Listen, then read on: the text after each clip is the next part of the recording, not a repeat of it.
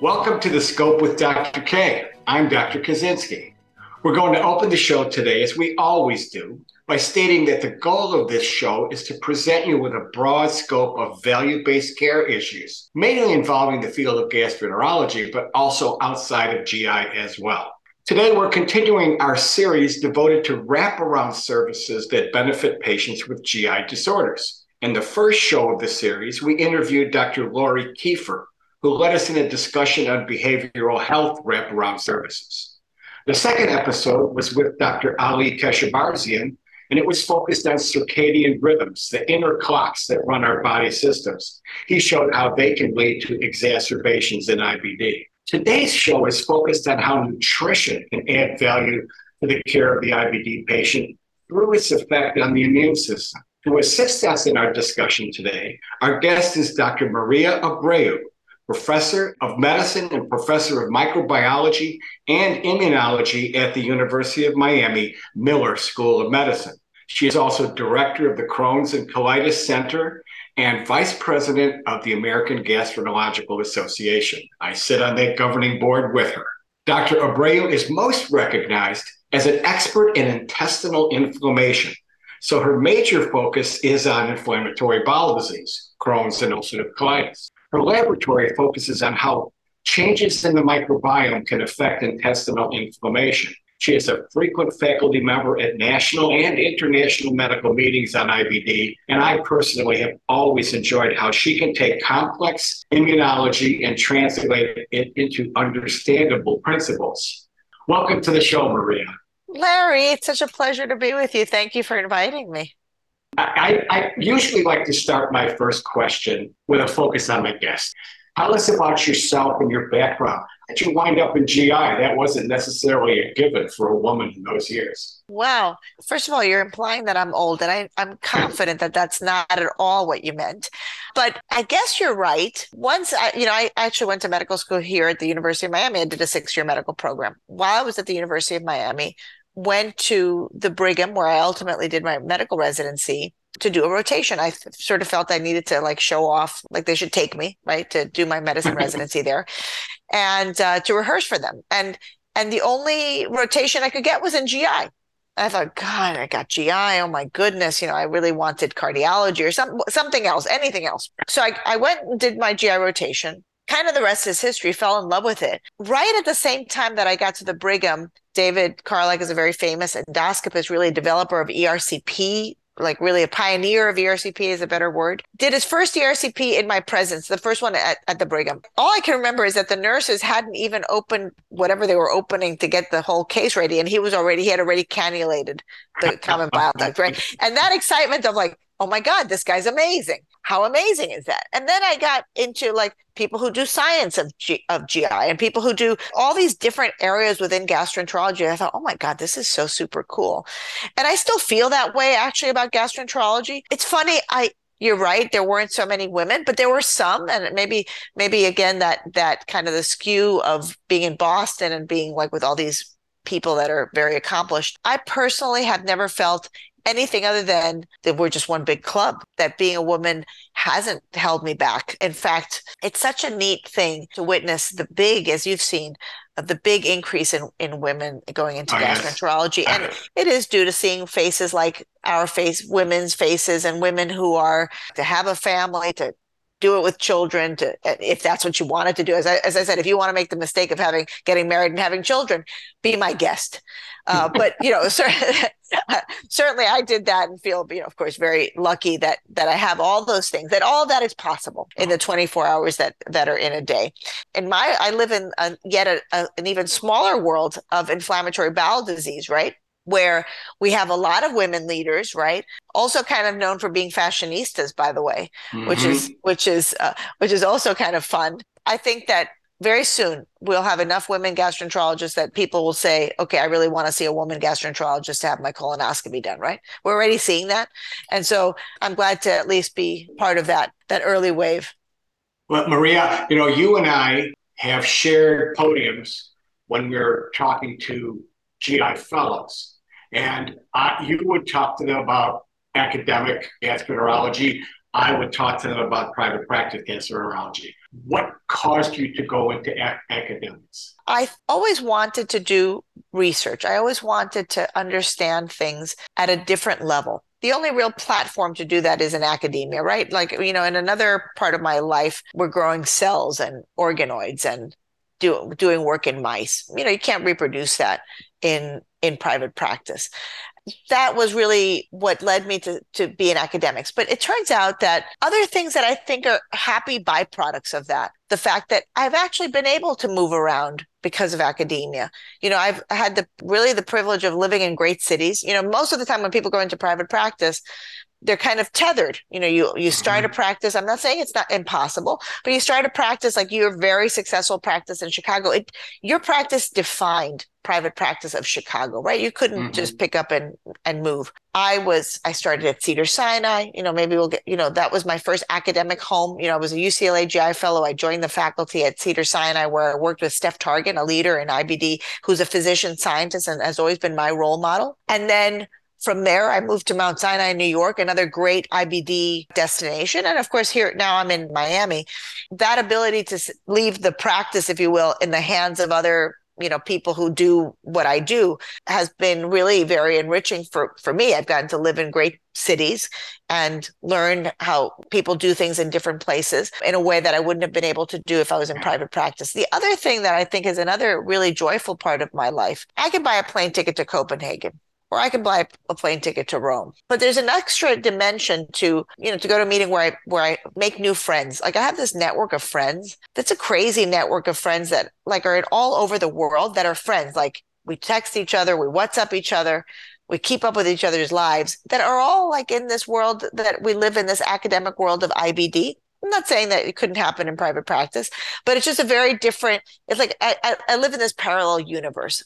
You know, I also see that those worlds are merging, you know, like private practice groups are now becoming so large that now they're going to have their own, probably their own IBD expert, right, Larry? Their own hepatologist, their own. Right. So those things and the ability to do clinical research, I think, is something that could be very easily incorporated, probably more efficiently incorporated in private practice. So I'm not here to defend that there's only one way to skin the cat, but I think for what I chose to do, that was the right venue. Yeah. Well, let's use this as a pivot into your research. You spend most of your research energies with IBD immunology and microbiology and the microbiome. Tell us about that. Tell us about what defines your research. What I think inspires the questions are really not why do people get IBD, but like, why doesn't everybody have IBD? Like, it's just a shocking evolutionary risk that we all take by having this very high load of bacteria living, especially in our colon. You know, there's no part of the body that's sterile. As far as I'm concerned, the concept even that anything is sterile is anachronistic if you look hard enough. Okay. But nevertheless, in the colon, you don't need to look that hard, right? Because it is when we talk about there being more bacterial cells in our body than human cells, it mostly refers to the bacteria living in the colon. And if the dermatologists want to kind of get in on the action and say, oh, there's a lot of bacteria on the surface of the skin, that doesn't float my boat either, because the skin is like, I don't know, how many layers of squamous cells do we have one on top of the other to serve as a barrier? By contrast, in the gut, we have one layer of epithelial cells that is forming that barrier. And shockingly, here it is, so many decades later of having really very good tools for understanding the immunology of the gut, and the discoveries that are constantly being made are so cool. So that got my lab. We got into trying to understand how the gut handled the recognition of bacteria in the gut, okay? And so we have two broad types of immune systems. We have something called adaptive immunity, which are T cells and B cells, that are the ones that are making an antibody response specifically to like Omicron, or specific to a very specific thing. And then we have this other immune system called the innate immune system. And the innate immune system is not going to recognize that it's COVID-19 and an Omicron variant. It's going to recognize I'm infected with a virus and I need to fight off that virus. So the very first molecule that was discovered that was very important in this innate immune system is something called Toll-like receptor 4. And Toll-like receptor 4 is uniquely responsible for recognizing something called lipopolysaccharide, which is on the cell wall of everything that's a gram-negative bacterium. The discoverers of this ultimately got the Nobel Prize for that discovery. That's how big and important this advance was. And so very early on, before they got that Nobel Prize, my lab started trying to figure out, okay, well, if Toll-like receptor 4 recognizes all LPS, and if our gut is full of gram-negative bacteria, just normally, commensal bacteria normally, then how does the gut reconcile? Like, how does it not have this really intense inflammatory response? Remember, if you take E. coli, which is a classic gram-negative bacterium, and put that same level of E. coli into the bladder or aspirate it, you're going to have Toll receptor 4 is going to like go crazy. If I inject even a little bit of LPS into your bloodstream, you're going to start having rigors and fevers, like very quickly. You're going to feel like crap. So how does the gut deal with it? And so we had a series of studies where we saw how carefully regulated, how the gut really tries to not express a lot of Toll receptor 4. So it doesn't have this exuberant response. And not coincidentally, we found that this receptor was ignoring what was in the sort of in the lumen of the intestine, right? Where the bacteria live, but paying a lot of attention to what was underneath it. Like, in other words, protecting what was on the human side of the fence and trying to ignore what was on the neighbor's side of the fence where the bacteria were. We then got into understanding, like, how does that play a role in cancer and the colitis cancers, which, you know, are not so common, but, you know, we're seeing dysplasia with polyps and flat polyps and all this stuff that we're now seeing. So that led to that. And curiously, actually, that led to being interested in diet. I'll tell you why. That's exactly where I was going. Please do. How do I know? Because we're kindred spirits. So there were a couple of papers that showed that maybe, you know, lipopolysaccharide. So the part that's being recognized by Toll receptor 4 of lipopolysaccharide is something called lipid A. And it turns out that the thought is that there are certain saturated fatty acids, like lauric acid would be an example, that maybe could activate Toll receptor 4. Huh.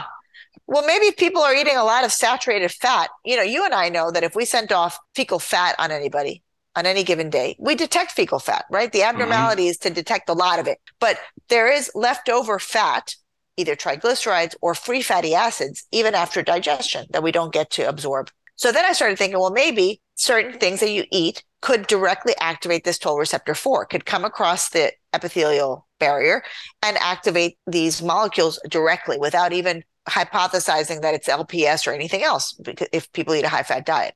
It turned out to be a not super easy thing to figure out, because you give mice fat, you know, if they get fat, then that has its own consequences. It turned out to be hard to tease out. It also turned out to be hard to tease out even in vitro, like in just cell lines, because these saturated fatty acids bind everything. And sometimes the experiment would work and sometimes it didn't, right? But it led us down this path of trying to figure this out in mice and ultimately to try to study this in humans. So that's how we got in on the back end, right? We didn't get into it as like, oh, we're diet people. No, we had no idea what the hell we were doing. So we decided to do an initial study in ulcerative colitis patients. And we thought, like, okay, ulcerative colitis, you know, it's a little bit easier. You know, there's like a more linear relationship, right, Larry? If people have ulcerative colitis, the degree of inflammation usually tracks relatively well with how people are feeling, right? If their rectum is inflamed and their sigmoid is inflamed, they're going to have urgency and bleeding, and they're going to have the symptoms that we know about. Predictable. That we thought there was more linearity. And not to mention, we had initially thought about doing sigmoidoscopies or doing something to look, you know, it's a bit easier when you're dealing with ulcerative colitis. So that was a little bit of the rubric of why we decided to start with ulcerative colitis. And so we said, okay, we're going to do a study that's as similar to doing this in a mouse as we can make in a human. And so we decided we would compare people eating a diet that was high in fat compared to people eating a diet that was low in fat. Maybe the fat is interacting, stimulating Toll receptor 4, and it's going to turn on inflammation. And we can check for cytokines, and we can check for things that like are downstream of Toll receptor 4 signaling. That was the logic. But then it turns out that studying diet and dealing with diet is really kind of hard, because if I said to you, really cut down on your fat, but don't change your calories, don't change your caloric intake, what does that mean? You got to eat other stuff. More carbs. You're going to eat a lot of more of something else. Fat has the most calories. It's the most calorie dense. It's so much easier to do a drug study, right? Because if you can make a placebo. If you gave someone a pill, you make a placebo to the pill. But what's the placebo for this study? Right. So we compare. So you were trying to keep them isocaloric, but have the percentage of the calories higher of fat. Exactly. Yeah. When we submitted it to our IRB, we said we're doing a study of a high-fat diet versus a low-fat diet in ulcerative colitis patients. And so they said, you know, that's unethical. You're going to give people a high-fat diet. So then we said, okay, it's not a high-fat diet. It's a standard American diet. Oh, okay. Yeah, okay, that's okay. That's okay. There you go. And of course, that's the joke, right? Of the standard American diet is a high-fat diet. It's a high-fat diet. And it turns out that we had modeled our diet based on, you know, you've heard of NHANES. Right now, I don't remember what it stands for, but it's the NIH, it's a section of the NIH that does nutrition. Right. They're the ones who ask people every couple of years, what are they eating? And so we kind of based it on that diet, right? Like what people were eating in terms of fiber and blah, blah, blah. Our patients, our ulcerative colitis patients at baseline were eating a diet that was even worse than what the standard American diet we had thought they would be eating. And we also inadvertently made it healthier. We had a better ratio of omega-3 to omega-6 fatty acids, right? Mm-hmm. You know how we should be eating salmon, and we should be eating omega-3 fatty acids containing avocados and not so much the saturated fat. So we designed the study so that each person in the study served as his or her own control. They ate one diet for 4 weeks. They had a 2-week washout, and then they ate the other diet for 4 weeks. And we did something that I think is very important, which is that we catered the meals. Right. So you knew exactly what they were eating. So we knew exactly. I mean, they could choose not to eat it, and they would record if they didn't eat something. Mm-hmm. We would have them contact us if they needed to substitute something that they really hated in the catered meal, right? But we tried to have control over that. Other things that we inadvertently made better is, you know, they weren't drinking sugary drinks. You know, there's so much stuff in our food supply. Right. It's not just, you know, have an apple instead of a Twinkie. People who think they're having something healthy because it's a fruit juice, but if you look at what's the fruit juice, it's all full of sugar. It's high fructose corn syrup, right? Not to mention that for these patients with diarrhea, it's osmotic, right? So, you know, osmotically active stuff. As it turns out, both diets were healthier than what they were eating at baseline. We discovered that these ulcerative colitis patients, they were for all intents and purposes, Larry, in remission, like their ulcerative colitis was under control. Both groups. I mean, the whole cohort was doing pretty well. They were eating almost no fruits and vegetables at baseline, like zero. Most people had zero consumption of fresh fruits and vegetables at baseline. But in a study where patients were followed prospectively and they collected data on what they were eating at baseline, and then 6 months later, who flared and who didn't flare, people who ate more fruits and vegetables with ulcerative colitis flared less. So again, not the super... Because they're replacing the fat with something healthy. Yeah. So I think these poor patients weren't eating any fruits and vegetables. We started giving them fruits and vegetables. They tolerated it very well, right? So we learned a lot. We learned that we're not making people sicker by giving them high fruits and vegetables, at least with ulcerative colitis, at least to patients that are doing well. And that hadn't been really that well studied. Of course, we gave them low fat. It was a very draconian fat amount. It was like 20% calories from fat or 15% calories from fat, which it's very hard to stay within that limit. So my question would be exactly where you're going. Did the microbiome change? And then did the inflammatory markers change? We collected stool from these patients at all those time points, like before they started and after each of those diet interventions. We even need to look more carefully during this 2-week washout, like how quickly does it change back, or you know, what happens when if you have like a blitz of McDonald's in between, like what happens really, you know, that I think still we can analyze a bit better. We found that the actual components of the microbiome changed a bit, but not so dramatically as the metabolites, not as dramatically as what the metabolome did. That very clearly separated when you just said, okay, tell me, like, here are all the metabolites, separate them into groups. Poof, it separates the people who are on the, you know, high fat, low fiber, and, you know, high fiber, low fat diet. Poof, those groups separate by metabolites, by metabolite analysis.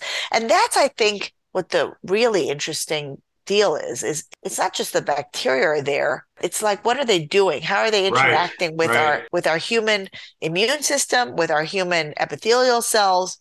And it's very likely to be by what they're making, like the little chemicals that they're making that are coming across the lining, because they're little tiny chemicals. We know as gastroenterologists, we think about short chain fatty acids. Right, right. And that's of course, some of them, but there are a whole bunch of other things that probably don't even have a name. Maria, you are preaching to the choir here. I think for the listeners, they have to realize that the metabolome is basically the soup that the bacteria in the colon are living in. It's the soup they're producing, because depending on what we're feeding those bacteria, they're producing compounds that they're living in. Almost, I always use the analogy of an aquarium. You have fish in an aquarium, you feed the fish certain types of food. Their excrements in the water, their food's in the water, what they produce, it's like they're living in the metabolome. But to go back to something you said earlier when you were talking about the skin, the difference between an aquarium and a colon is that aquarium wall is glass and doesn't let anything through like the skin. Whereas the lining of the colon, that one cell thick lining of the colon has to be able to absorb certain things out of that water, out of that soup. So that's interesting what you say there. So what diet do you place your ulcerative colitis patients on clinically? Now there's like been a burgeoning of better done studies of clinical intervention studies in people with IBD. They aren't easy studies to do, right? Because there are a lot of moving parts. How are you going to, it's hard to have it be as rigorous as a study of a new biologic medication, right? Right. But I tell people very simply, they should eat food cooked at home, avoid eating out, avoid anything that comes in a bag with an expiration date of a year from now. To coin something that Jim Lewis says, shop on the outside of the, on the outer aisle, right? Exactly.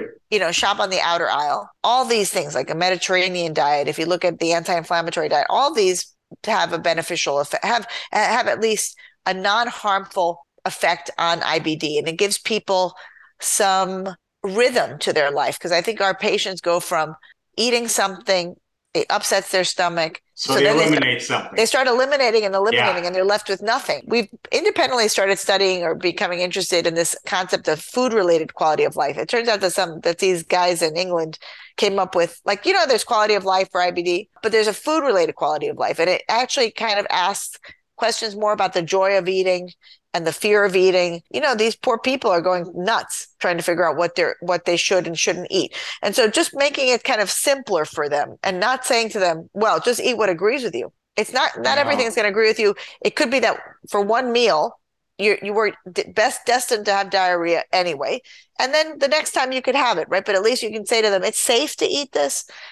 Try to persevere. We did find that some markers of inflammation did go down when people were on this low-fat, high-fiber diet. I don't think it'll replace, I don't know, if wanting diet to be the only therapy, right, Larry? As if we could put Pandora back in the box with just diet. Right. I don't think it's beyond the pale to imagine that maybe mild cases may or may not have an anti-inflammatory effect, although my N of one, I had this kid, overprotective Cuban mom. Believe it or not, people now find me because they think I'm a diet zealot. Like, oh, don't you think, they read my papers. Nobody reads the papers except these parents, apparently, that read the papers. I don't think that anything bad will happen if you want to hold off on therapy, but why don't we have a metric? If you will allow me to rescope them, right? To just, not follow just the symptoms, but really prove or disprove whether the diet has had a beneficial effect or not. I'm down. I'm not going to force anyone. And this particular kid, it had no inflammation when I scoped him the next time. Now, again, N of one. So I don't think it's nothing. I think there's probably a subset. And wouldn't it be awesome to know which ones? Yeah. Okay, based on your bacterial profile, this is what you should eat, like the diet that probably agrees with you, plus minus a biologic. Yeah. I've heard you speak on this at meetings, and I think your comment was you have to verify. Yeah. It's okay. Verify. Right. It's okay for a patient to try a diet therapy, but we're going to verify, we're going to make sure it's working.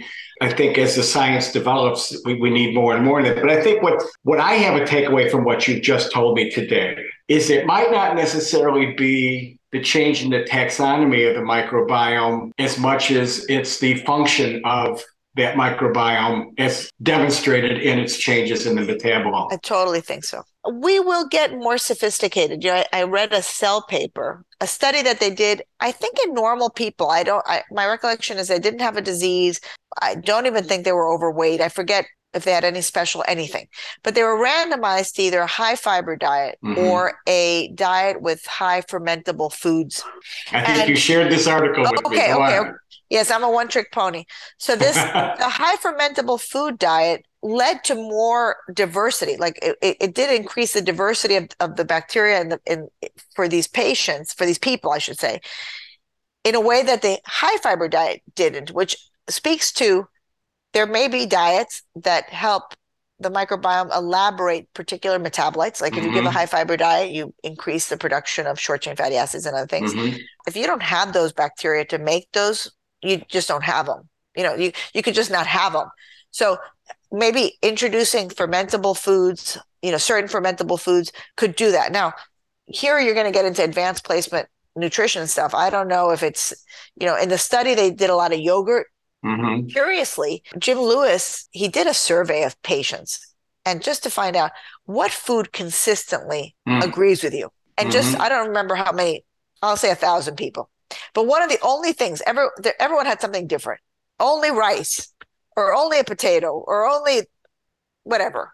But yogurt was actually, my recollection is that yogurt was one of the very short list things that seemed to agree with most people. Now, you and I know it has to be, in my mind, Greek yogurt, no sugar, no fruits, none of the fake stuff. You can blend whatever else you want into it. But I'm already, my brain is working on what's the next thing? Like, how do we make this actionable for more people? We live within the rules that are imposed upon us. And when people have fiber contents of foods, it's not telling them whether they have soluble fiber, whether it's resistant starch, whether it's the kind of fiber that's going to precipitate the changes in the microbiome that you're talking about. There's probably a big difference between the cellulose-based fiber that is totally, probably not digestible even by many of the bacteria versus the soluble fiber. And it's probably a topic for another show in itself. I have enjoyed having you on today. Packing all your knowledge into 30 minutes is difficult, but thank you very much, Maria. Thank you for being on today, and thanks to our audience for tuning in. You can learn more about the show on the programs page on healthcarenowradio.com and lend your voice to the conversation on Twitter at HCNowRadio. Be sure to follow us on Twitter at SonarMD. We're bringing patients, providers, and payers together to reimagine GI care. Until next time, I'm Dr. K. Stay well.